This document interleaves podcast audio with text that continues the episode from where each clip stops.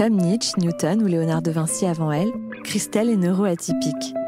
Son cerveau fonctionne différemment de la norme. Enfant, elle grandit en se sentant à part, en dehors des cadres.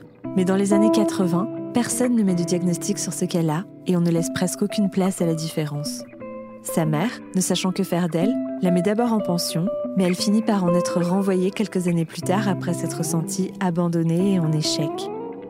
L'école traditionnelle lui ferme ses portes et Christelle enchaîne les placements dans des structures et des logements temporaires.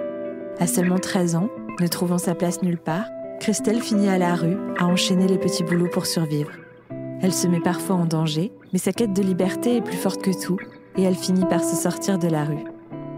Ce n'est qu'une fois adulte, en devenant maman, qu'elle découvre en même temps que ses enfants qu'elle est neuroatypique et comprend alors tout son passé et son enfance chaotique.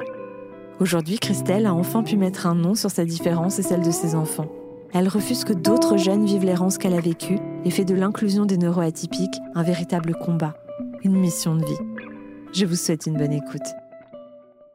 Bonjour Christelle. Bonjour Pauline. Comment ça va? Ça va bien, merci. Je suis très contente qu'on enregistre un épisode ensemble pour parler de ton histoire euh, incroyable, puisque tu as grandi dans une famille avec une maman et une grande sœur, et tu étais une enfant qui te sentait différente. Tu n'as pas été vraiment euh, encadrée et entourée comme tu aurais voulu l'être et comme tu méritais de l'être. Mhm. Donc tu as eu un parcours euh, plus ou moins chaotique, puisque tu as même fini par vivre dans la rue, par être nomade, comme tu le dis si bien toi-même puisque tu as écrit un livre qui porte ce nom. Mhm. Et tu as dû te construire toute seule. Tu as découvert plus tard les raisons qui faisaient que tu étais différente et que tu te sentais en dehors du cadre, puisque tu as découvert que tu étais dysgraphique. Et donc, tu n'as pas été accompagnée comme tu aurais dû l'être. Et aujourd'hui, c'est vraiment un combat pour toi. Donc, on va parler de ton enfance d'abord. Est-ce que tu peux me raconter à quel moment tu as commencé à te sentir vraiment différente? Alors, euh, le sentiment de différence, euh, je ne sais pas si je l'ai vraiment eu, mais si tu veux, j'ai toujours été un petit peu euh, gaie et heureuse de vivre, donc si tu veux, j'étais assez insouciante. Mais par contre, j'ai senti effectivement à l'école qu'il y avait un fossé entre les élèves et moi. Hmm. Et surtout au moment où j'ai décroché, en fait. Et c'est là où vraiment il y a eu une, une cassure il y a eu une cassure parce que, en plus, au sein de ton foyer, ta maman, qui était ta figure de référence, mm. n'a pas été sensible à ce que tu vivais. Elle n'a pas compris bah En fait, si tu veux, c'était dans les années 80. J'ai décroché euh, justement à cause de mes, troubles des apprentissages, qui était la dysgraphie à cette époque. Les parents étaient assez durs dans ces années-là. Et donc, en fait, euh, voilà, moi, j'étais, j'étais décalée et atypique dans le sens où, où rien n'était grave parce que j'étais curieuse et je me, je me nourrissais intellectuellement de toute façon. Et donc, comme j'étais une petite fille assez euh, intelligente et plutôt euh, pertinente, tu vois, j'avais toujours euh, réponse à tout. je perturbais ma mère, tu vois, j'étais dérangeante en fait, parce que j'avais toujours le dernier mot. Et ça, c'était très gênant pour un parent, parce que, tu vois, c'était voilà, et c'était à ça que l'on voyait que j'étais une enfant aussi atypique. Ouais, surtout à l'époque où on parlait pas trop d'éducation positive, etc. Et c'était plus une éducation justement un petit peu euh, à la dure, comme tu dis, il fallait avoir de bons résultats, euh, il fallait. Euh, bah c'était toujours un peu qu'est-ce qu'on va faire de toi, tu vois? Et puis on n'élevait pas les enfants, on les dressait. Et puis j'ai été vite envoyée en pensionnat. Est-ce que tu peux nous expliquer justement pour euh, les personnes qui n'ont pas encore lu tes livres et qui ne savent pas ce que c'est que la dysgraphie, est-ce que tu peux nous expliquer ce que ça implique? Il y a plusieurs euh, dysgraphies si tu veux, mais ma dysgraphie, c'est une dysgraphie de lenteur, c'est-à-dire que dès que l'enseignant dictait la leçon, euh, j'avais pas du tout le temps d'écrire et d'être dans le rythme, du coup j'étais illisible. On ne voyait pas, tu vois, le graphisme est très brouillon, très saccadé, très tremblant. Et les autres écrivent un chapitre, toi, tu n'as même pas écrit une ligne, en fait. Ah oui, et donc après, on peut pas te relire, et donc on peut pas te corriger, et c'est pas possible de... Et puis tu réfléchis pas à l'orthographe non plus, donc euh, en fait tu es, dans la triple tâche, c'est-à-dire que tu réfléchis à ce que tu écris, tu réfléchis à l'orthographe et, et, à la belle écriture, et ces trois choses-là en même temps tu peux pas les faire, c'est impossible. Et en fait, c'est ça qui a dérangé aussi très rapidement, c'est le fait que tu avais ce besoin de liberté, d'être un petit peu euh, bah, dans la rue, de, de traîner, de faire les choses à ton rythme. Et c'est ça qui a fait que ta maman a pris la décision de te mettre en pension. Et ça, mm. toi, tu l'as vécu comme un véritable abandon? Totalement, parce que déjà j'avais un affect et une hypersensibilité euh, très accentuée. J'étais une hypersensible en puissance. Et c'est traumatisant quand même, euh, une maman, déjà quand t'as pas la présence d'un papa. Et j'ai une maman en plus qui travaillait beaucoup, donc qui était jamais présente. Donc en plus, se retrouver en pension chez les sœurs très jeune, euh, tu vois, je devais avoir 9 ans, euh, c'est douloureux, ouais. Il y a cette scène déchirante où euh, ta mère t'amène. On sent qu'elle est pas très à l'aise avec le fait de te laisser derrière elle parce qu'elle voit tout de suite que le cadre est quand même très strict, très dur, mm. et où justement les sœurs lui disent de partir parce que c'est à cause de sa présence que tu es comme tu es et que elles, elles vont vraiment t'éduquer et que quand tu reverras ta mère, puisqu'elle lui déconseille que vous entreteniez un lien, eh bien tu seras une nouvelle jeune fille qui suit complètement les règles. Ben, ma mère se régalait euh, du fait de me donner une éducation parce qu'elle voyait euh, la petite fille que j'étais, un peu sauvage et révoltée. Elle était amusée par le fait qu'enfin on puisse me cadrer. Hmm. Donc euh, je pense qu'il restait que cette solution-là pour elle, certainement, puisqu'elle était déjà très, très occupée par son métier de, de chef d'entreprise. Mais pour moi, ça a été ouais, un abandon et, une trahison aussi, certainement, au fond de moi.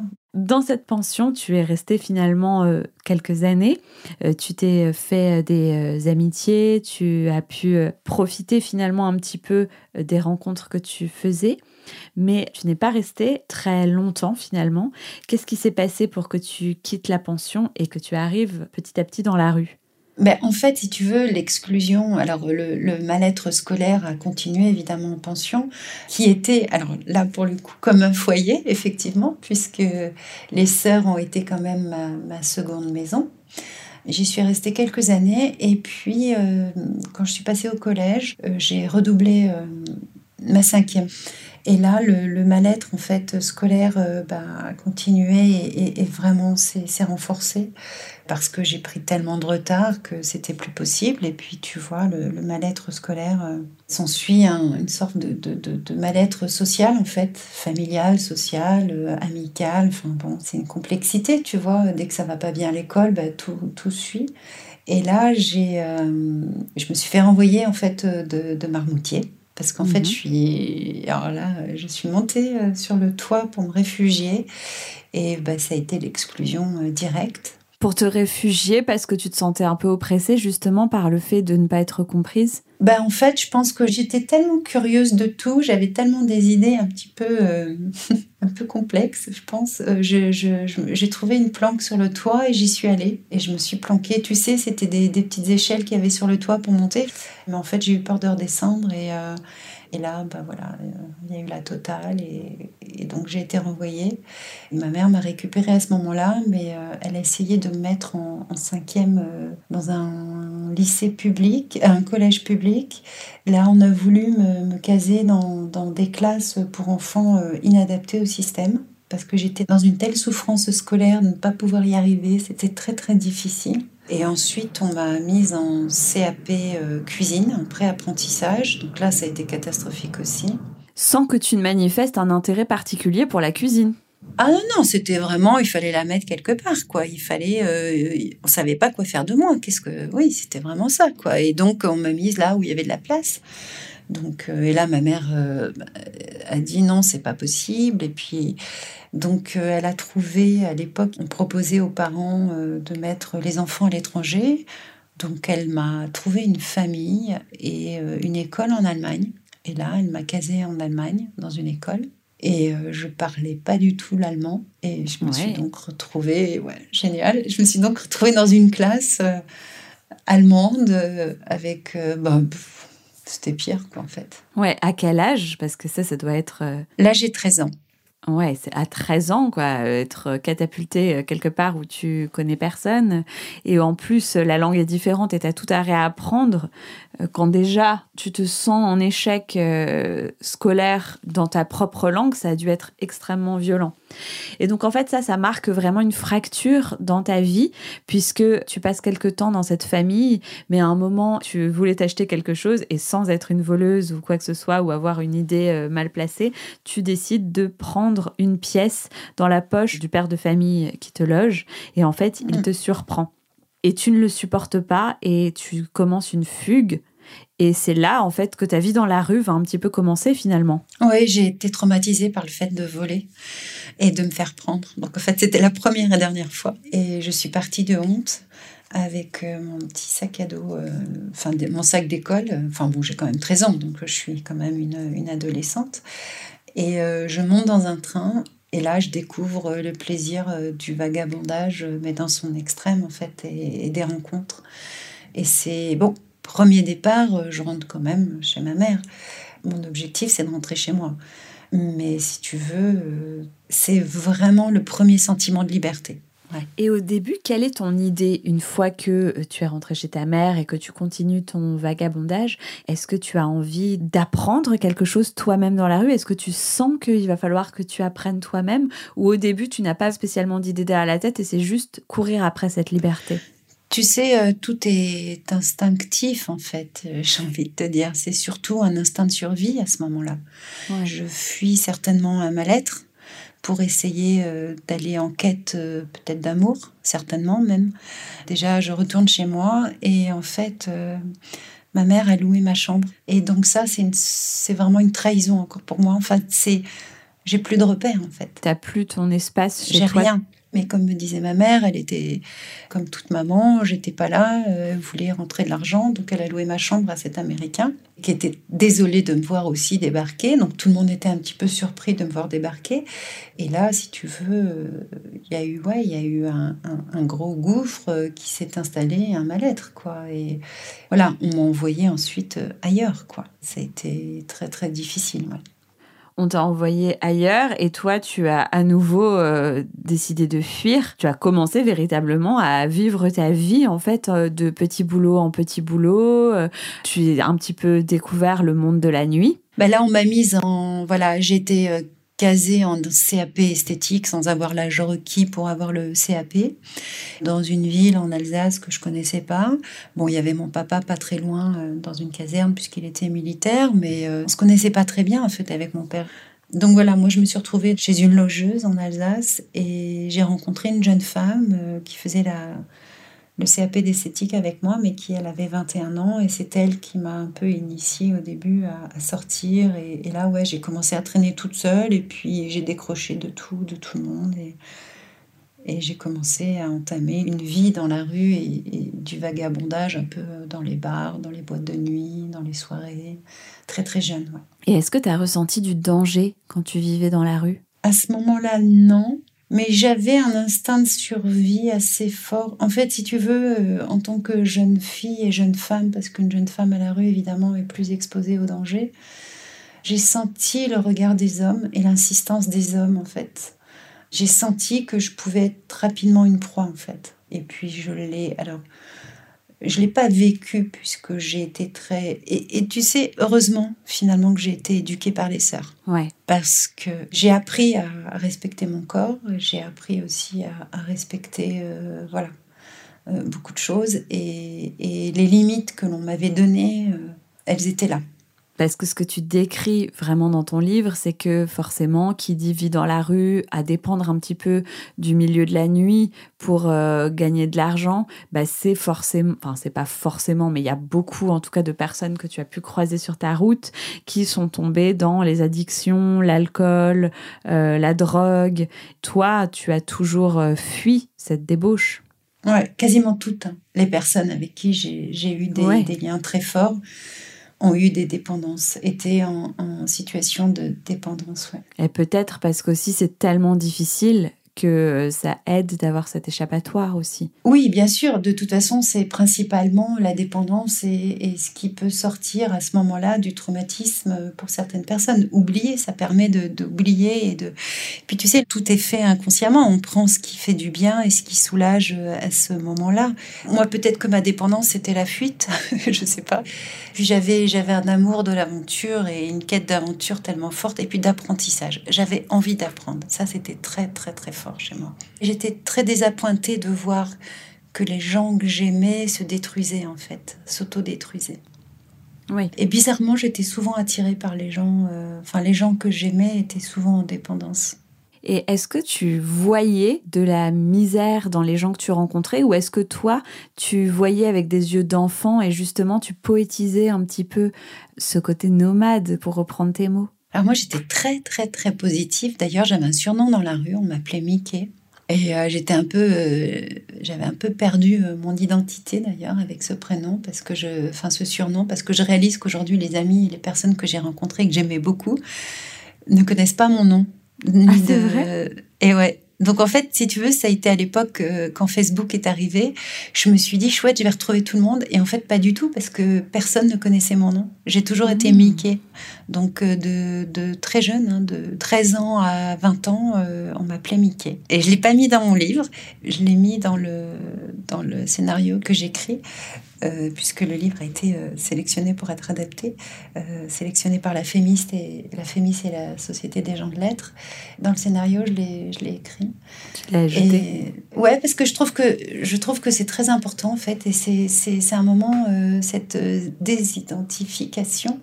Finalement, elle a, un, elle a un rôle majeur et elle est, je la trouve logique tu vois. Hmm. Je la trouve logique qu'on n'ait plus d'identité dans la rue, en fait. Bah parce que peut-être tu réalisais pas trop, peut-être que tu avais besoin aussi de dissocier un peu tout ça pour euh, pas vraiment euh, souffrir de cette situation, parce que c'est vrai que d'un point de vue extérieur, cette situation, elle était quand même très très triste. Tu étais une enfant qui avait besoin d'aide et on ne te tendait pas la main et tu as dû toute seule finalement euh, te débrouiller et jusqu'à en arriver dans la rue. Oui, peut-être qu'effectivement je me suis créé un personnage à ce moment-là pour survivre et, et Mickey...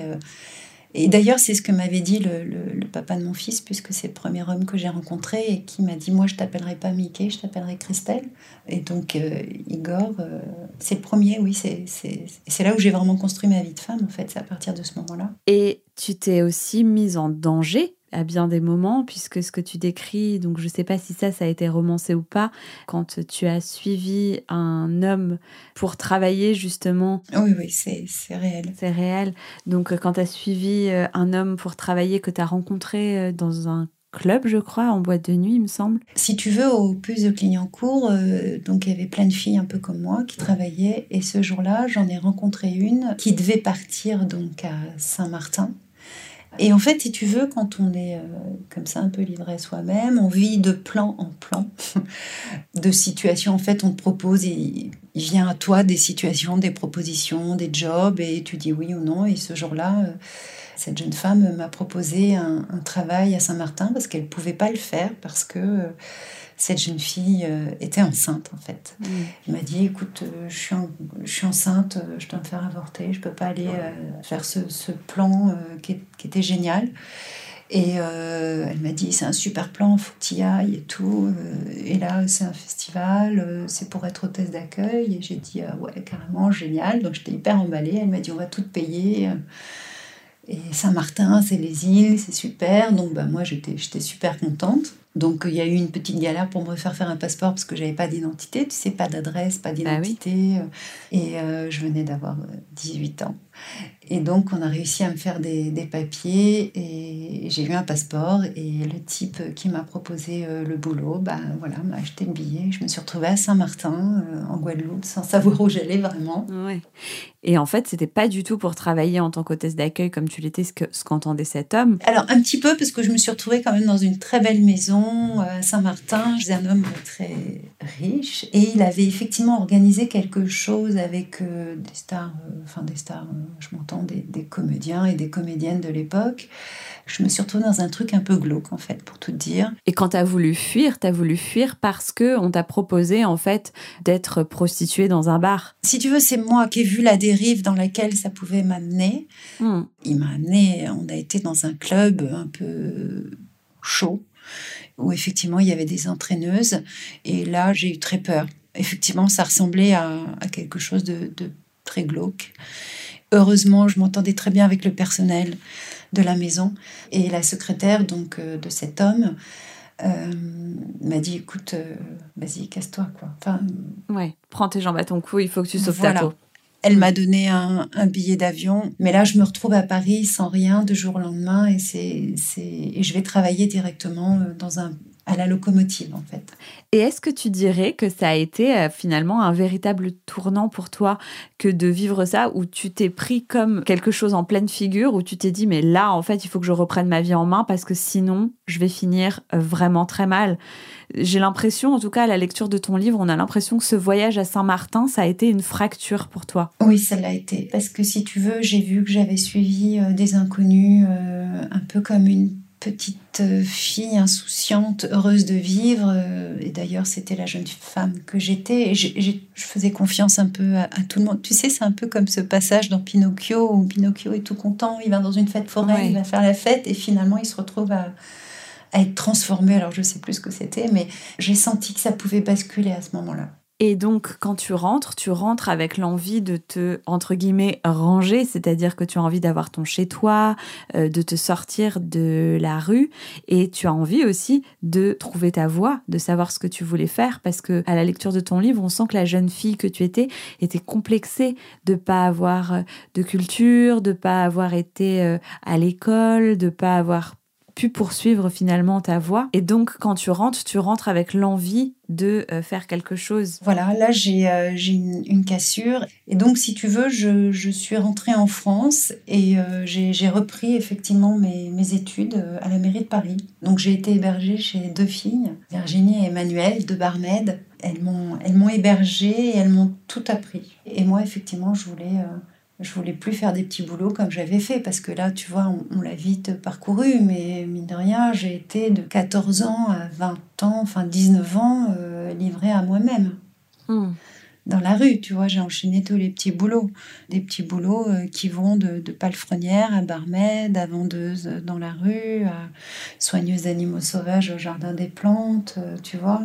Après, tu as trouvé finalement ce que tu avais envie de faire et tu as décidé vraiment de t'en sortir parce qu'aujourd'hui tu es autrice et tu as au départ participé à un concours en fait pour apprendre à devenir euh, scénariste. Oui. Concours que tu as obtenu parce qu'en fait euh, la personne qui euh, t'a reçu pour l'examen a su voir ton potentiel en fait en sachant que pendant toutes ces années, tu n'étais pas au courant du fait que tu étais dysgraphique et mm. donc, à chaque fois, pour les tests, tu n'avais pas de test qui était approprié. Et lui, il a su voir ton potentiel, ton intelligence, ta créativité, ton parcours atypique, tout ce que tu avais pu apprendre d'un point de vue humain, justement, en étant dans la rue. Et il a su te tendre la main. Et tu as réussi ce concours haut la main. Vous n'étiez que 20, je crois, à avoir euh, cette chance d'intégrer cette classe. 8 8 8, voilà. On était 8 sur une sélection européenne et on était à peu près, euh, je ne sais plus, mais je pense qu'il y avait énormément de, de, monde à faire ce concours. Oui. Ouais, et donc ça, ça doit être pour toi une immense fierté de réussir ce concours parce que enfin, voilà, ça y est, tu allais apprendre parce que tu as toujours eu cette soif d'apprendre. Ça a été génial, ouais. Ça a été, je ne vais pas dire le plus beau jour de ma vie, mais en tout cas, je pense que c'est celui qui m'a sauvée. Ouais. Et donc là, tu commences cette formation, tu apprends finalement ce qui va devenir ton métier. En fait, quand j'ai commencé la, formation au CFT Gobelin, donc euh, celui qui m'a sélectionné s'appelait euh, Serge Rosenzweig. Je pensais pas, si tu veux, que ça allait être à la fois formidable et pour moi, euh, je vais pas dire un piège, mais si tu veux, c'était, tu sais, j'avais j'avais aussi travaillé en Inde quand j'ai travaillé chez chez Mère Teresa, où j'avais pris conscience de la gravité de, de la vie quand j'ai été confrontée à la mort en fait en Inde, j'ai compris que je devais prendre ma vie en main. Et quand je me suis retrouvée au CFT Gobelin, tout a pris son sens parce que là enfin on me proposait euh, un avenir Et c'était maintenant qu'il fallait que je mette en place. Mais quand tu as vécu dans la rue pendant euh, des années et que tu as été livré à toi-même et que tu as été euh, dans une totale liberté, mais une, liberté un peu piégeante, hein, parce que finalement, on n'est jamais vraiment libre. On est libre que finalement à l'intérieur de soi, tu vois. C'est pas parce que tu voyages partout et que tu, pars dans une quête d'aventure que tu es vraiment libre. Au contraire, es, au bout d'un moment, la liberté se renferme sur toi-même et tu es piégé euh, parce qu'en fait, c'est une errance perpétuelle qui ne s'arrête jamais. Et tu ne construis pas ta propre vie. Là, on me propose de construire ma vie. Là, on me propose de répondre à mes attentes, tu vois, d'apprendre. Et à quel moment tu découvres justement que tu es dysgraphique? Alors, euh, je l'ai découvert au travers de mes, de mes enfants, de mon fils. Si tu veux, au moment où il a commencé à écrire, c'est-à-dire euh, donc euh, vers 6-7 ans, bah, j'ai vu qu'il avait des difficultés et l'enseignante m'a alerté en me disant c'est bizarre, il a des petites crises d'angoisse au moment de, faire les boucles. Et il tremblait en fait. Et il angoissait parce qu'il n'y arrivait pas. Et je me souviens très très bien qu'il avait, euh, la maîtresse m'avait dit, il avait, il avait eu un petit peu, la, bouche qui tremble et, il était en panique. Et j'ai compris qu'il euh, y avait un problème et ça m'a et tout de suite ça m'a renvoyé à moi à l'école. Et je me suis souvenue, je me mais attends, mais moi aussi j'avais du mal à écrire. Et puis je sais que je suis très très lente euh, à l'écrit, mais comme j'écris maintenant avec un ordinateur depuis tellement d'années, et une machine à écrire aussi. Et puis je sais que j'avais une écriture cochonne, que j'étais, euh, tu vois, j'avais pas des cahiers bien bien tenus. J'ai commencé à m'intéresser en fait à la problématique. Je me suis rapprochée d'une neuropsychologue à l'époque, qui d'ailleurs euh, pratique toujours et qui a testé mes trois enfants, qui m'a testé aussi d'ailleurs. Elle nous a tous diagnostiqués. Et en fait, mon fils, Perceval, donc, a été diagnostiqué à cette époque hyperkinétique, mais c'était TDAH donc euh, hyperkinétique et euh, dysgraphique. Alors lui, dyspraxique euh, grapho, il a une dyspraxie graphomotrice, c'est-à-dire qu'il a une raideur de la main qui l'empêche d'écrire. Et c'est lié à la motricité fine, en fait, qu'il n'a pas. Donc je me suis inscrite, en fait, j'ai adhéré à une association. Et il avait aussi un haut potentiel. Et ça, ça m'a marqué en fait, parce que c'est là où j'ai découvert aussi le haut potentiel. On dit aussi très souvent que euh, quand on devient maman, c'est aussi finalement rencontrer son enfant intérieur et soigner souvent son enfant intérieur, c'est se rencontrer à nouveau. Est-ce que tu dirais que le fait de voir ça chez tes enfants, ça a aussi fait quelque chose par rapport à toi, ton histoire, ton passé, que tu t'es mieux comprise et que tu as compris aussi en voyant la maman que tu étais qui entourait tes enfants, que c'est ce dont tu aurais eu toi besoin? Mais je trouve que c'est déjà c'est très beau ce que tu dis et puis euh, très juste. Alors je trouve aussi que ça permet aussi une réconciliation avec euh, ses propres parents, c'est-à-dire que tu comprends la difficulté que c'est que d'être parent, surtout quand tu as des enfants euh, eux-mêmes atypiques, enfin du moins qui, qui ont des, alors soit des troubles des apprentissages ou un haut potentiel avec des, des, des complications, hein, parce que tous les enfants à haut potentiel ne sont pas en difficulté. Et puis, il y a un degré d'affect aussi euh, un peu exacerbé. Enfin, je ne sais pas comment l'expliquer, mais si tu veux, c'est vrai que les enfants à haut potentiel sont souvent hypersensibles. Et j'ai compris la petite fille, effectivement, euh, qui avait euh, survécu euh, au travers de ces difficultés, qui n'avait pas été aidée, en tout cas. Et j'ai compris que ce n'était pas de ma faute, ça c'est certain. Et que j'avais un vrai problème, d'écriture en tout cas. Et que si j'avais perdu pied toutes ces années-là, c'est parce que j'avais été en, difficulté à l'écrit, que personne ne m'avait aidée ou comprise et que la petite fille, le potentiel intellectuel était quand même là, quoi, qu'il y avait des, des capacités intellectuelles. Ouais. Et puis ça, je l'ai compris aussi au Gobelin. En fait, euh, si tu vas à l'école des Gobelins, au travers de Serge, quand Serge a cru en moi, puisqu'il m'a reconnu avec euh, un potentiel. Et ça, ça a été très, très, très important pour croire. Il a cru en toi, bien sûr. Ouais, ça a suffi, en fait, pour me donner... Euh, Confiance. Ouais, ou l'élan qu'il a fallu, en fait, pour croire en moi pour continuer d'écrire. Justement, on va en parler parce que donc toi, tu as des enfants qui sont atypiques aussi. Donc tu es en plus d'être dysgraphique, tu es la maman d'enfants que tu accompagnes. C'est un véritable combat pour toi, c'est-à-dire que tu as écrit des ouvrages pour justement aider les personnes qui sont neuroatypiques ou justement donner des clés pour les enseignants ou les parents pour qu'ils accompagnent au mieux leurs enfants. Ouais. Est-ce que tu dirais, comme toi, tu as vécu euh, en tant que personne qui a été tu me l'as dit, hein, on t'a refusé de, t'instruire, on t'a refusé l'école, on n'a pas proposé de solution. Donc toi, tu étais étudiante dans les années 90, 80-90. Est-ce que tu dirais que aujourd'hui, c'est différent à l'école et qu'on propose vraiment d'inclure les enfants ou tu vois encore des failles? Oui, moi je trouve que le système est toujours défaillant surtout pour les, neuroatypiques, parce que le système n'est pas adapté aux, enfants neuroatypiques dans le sens où on leur donne des ouvrages, si tu veux, euh, faits pour les, personnes euh, académiques. Et en fait, les enfants, eux, ont besoin, euh, tu vois, je pense aux enfants 10, un dyslexique a besoin d'ouvrages adaptés à sa dyslexie, avec une typographie adaptée à sa dyslexie, le dysgraphique a besoin d'une tablette pour travailler. En fait, on les met en situation de handicap à l'école. Voilà. En fait, c'est l'école qui les met en situation de handicap. Et certains sont très handicapés. Évidemment, quand tu peux pas écrire, tu es handicapé. Quand tu peux pas suivre un rythme de, production normal, tu es handicapé. Mais dans ces cas-là, qu'on te donne des outils de compensation pour travailler. Et donc, toi, tu y as été confrontée aussi euh, récemment, puisque ta plus jeune fille est dysgraphique également comme toi. Donc, tu t'es battue pour euh, qu'elle puisse rester dans sa classe, être suffisamment soutenue, épaulée, pour ne justement ne pas se retrouver dans la situation dans laquelle tu étais. Mais malheureusement, euh, ça s'est pas bien fini parce que ce que tu m'expliquais quand on papotait, c'était que ton combat, il est quand même mal accueilli, il dérange un petit peu finalement parce que euh, ben, il y a encore beaucoup de travail à faire. Et donc pour ta fille, ça s'est fini, euh, bah, on l'a exclue de son école. Exactement, à Biarritz, une petite école, euh, une petite école très sympathique hein, de l'extérieur.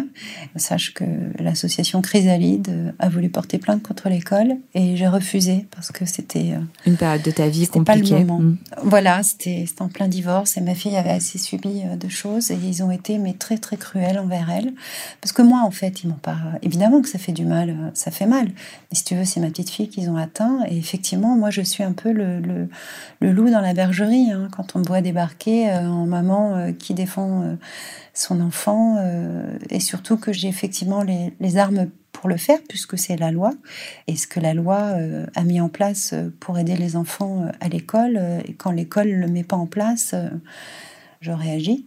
Et pour le coup, euh, ça n'a pas du tout plu. Et comme c'était une école privée, bah, ils ont eu le droit de me mettre à la porte. Hmm.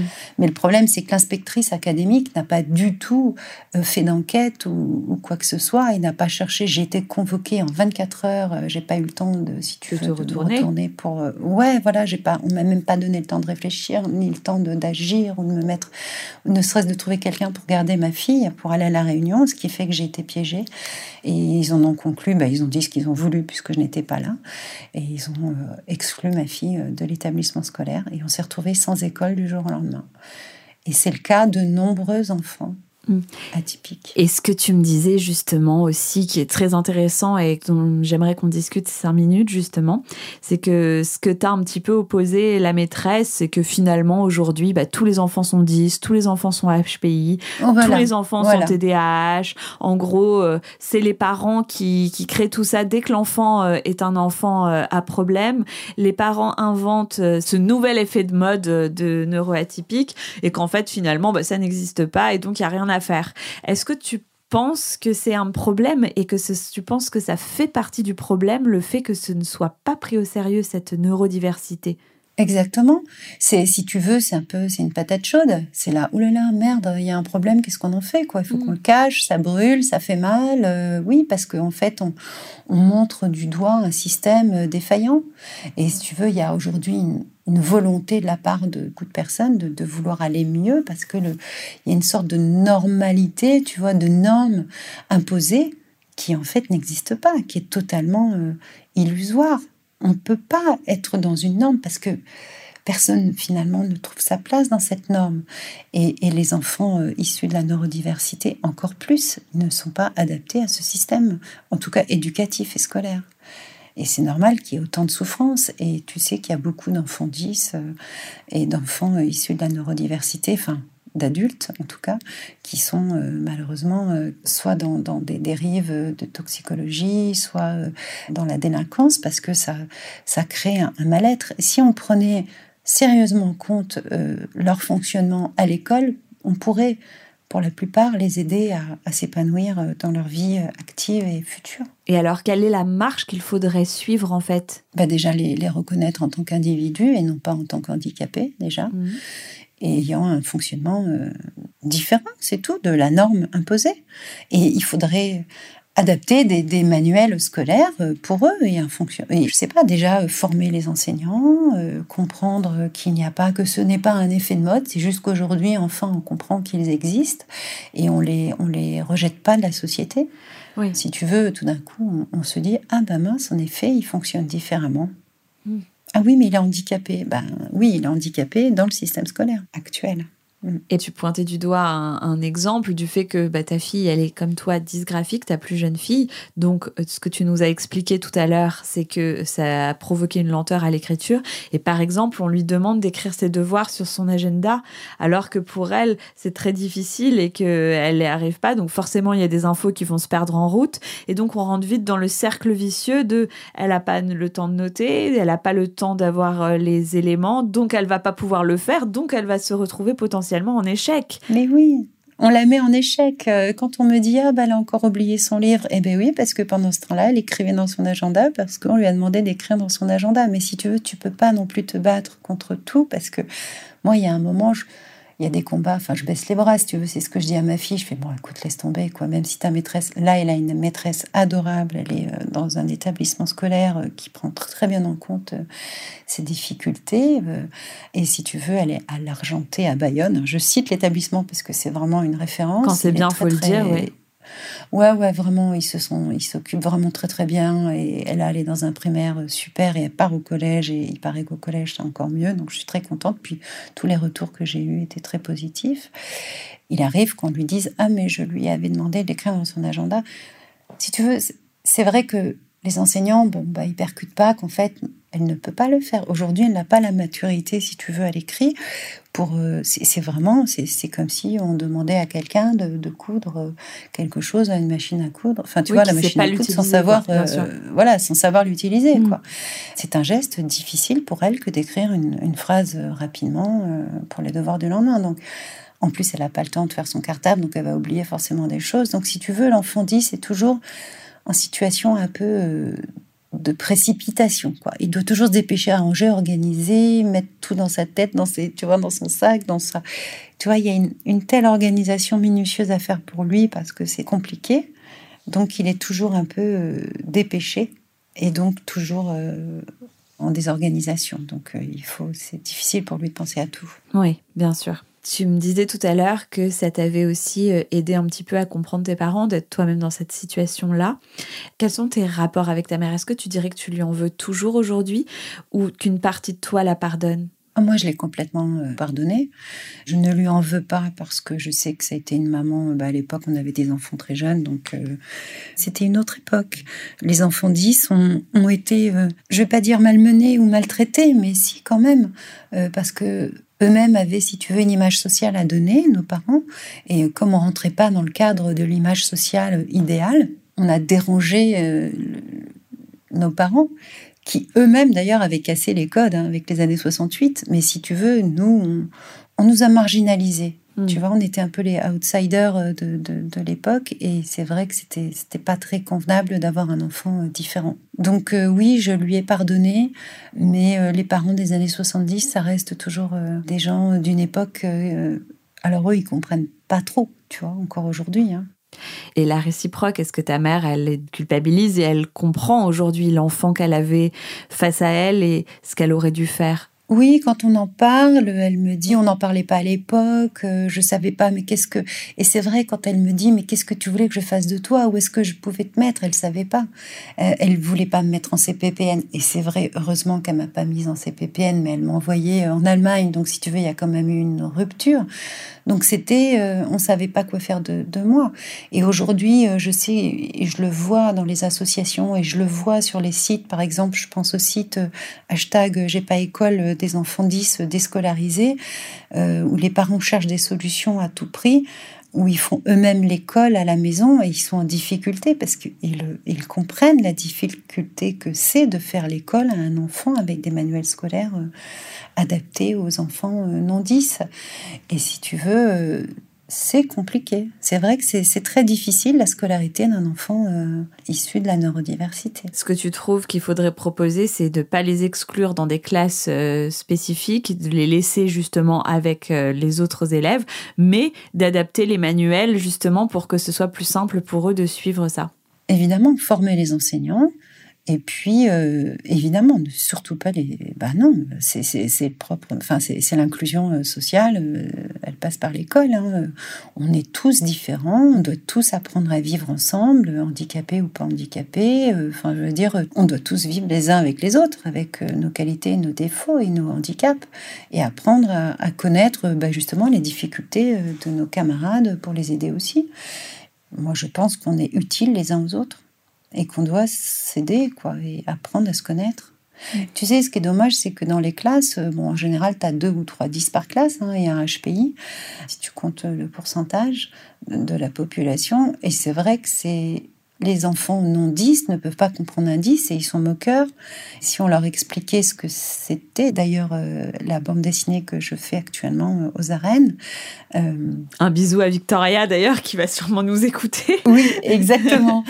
exactement. va exactement dans ce sens-là. C'est-à-dire qu'on va communiquer aux enfants le, le principe du trouble des apprentissages lié au problème de dysgraphie euh, de mon héroïne. Et si tu veux, on essaye d'expliquer aux enfants justement euh, la, dysgraphie et ce que c'est qu'un enfant 10. Hmm. En fait, l'idée, ce serait que tous les enfants sachent ce que c'est qu'un enfant 10. Bon, même s'il y a plusieurs... Euh, il y a les 10, il y a les TDAH, il y a, il y a il y a le HPI, il y a tout ça, mais c'est souvent lié. Hein. Finalement, tu te rends compte que la neurodiversité, finalement, ces enfants euh, atypiques, euh, ils se ressemblent un peu tous. Hein. Oui, apprendre en fait à tous les enfants, pas forcément ceux qui sont neuroatypiques, à accepter et tolérer leurs camarades et être eux aussi finalement un petit peu armés à les aider, entre guillemets. Bah, juste dire qu'il n'y a pas de normes. Hmm. Tu vois, parce que l'enfant, du coup, qui fonctionne pas comme ça, il va se sentir anormal. Et c'est là où on crée un, un fossé entre les deux. Tu vois, et c'est là où il y a des enfants moqueurs. Et c'est là où tout le monde... Euh, où il y a du harcèlement et où il y a. Bah, il y a du harcèlement, de l'incompréhension, parce que puisqu'on dit à un enfant, il faut être comme ça, bah, l'autre, il dit pas moi, pourquoi je suis pas comme ça et pourquoi j'y arrive pas? Donc évidemment, tu crées un mal-être. C'est pas normal d'être dans une société qui veut normer tout. Mm. Mais en tout cas, je te remercie beaucoup. C'était très intéressant. Moi aussi, je te remercie. C'était, euh, je, te, je te remercie et je te souhaite vraiment bon courage dans ton combat qui est vraiment très très noble et j'espère que euh, ça ira loin. Et voilà, tu as eu un parcours vraiment incroyable. Tu peux être fier de ce que tu as accompli parce que quand tu repenses à la jeune fille euh, dans la rue et aujourd'hui, euh, tu vis de ton écriture, tu as beaucoup de projets de ce côté-là. Tu n'aurais, mm. je pense, jamais pensé que ça se finirait comme ça. Donc bravo pour, pour ton parcours et bravo pour tout ce que tu fais pour les personnes que tu vas aider dans l'avenir.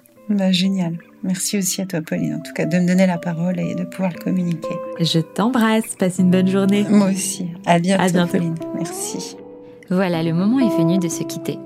J'espère que vous avez apprécié cet épisode. Je vous donne rendez-vous la semaine prochaine pour découvrir un nouvel invité, un nouveau parcours et se faire embarquer dans un nouveau virage. En attendant, prenez soin de vous et bonne semaine.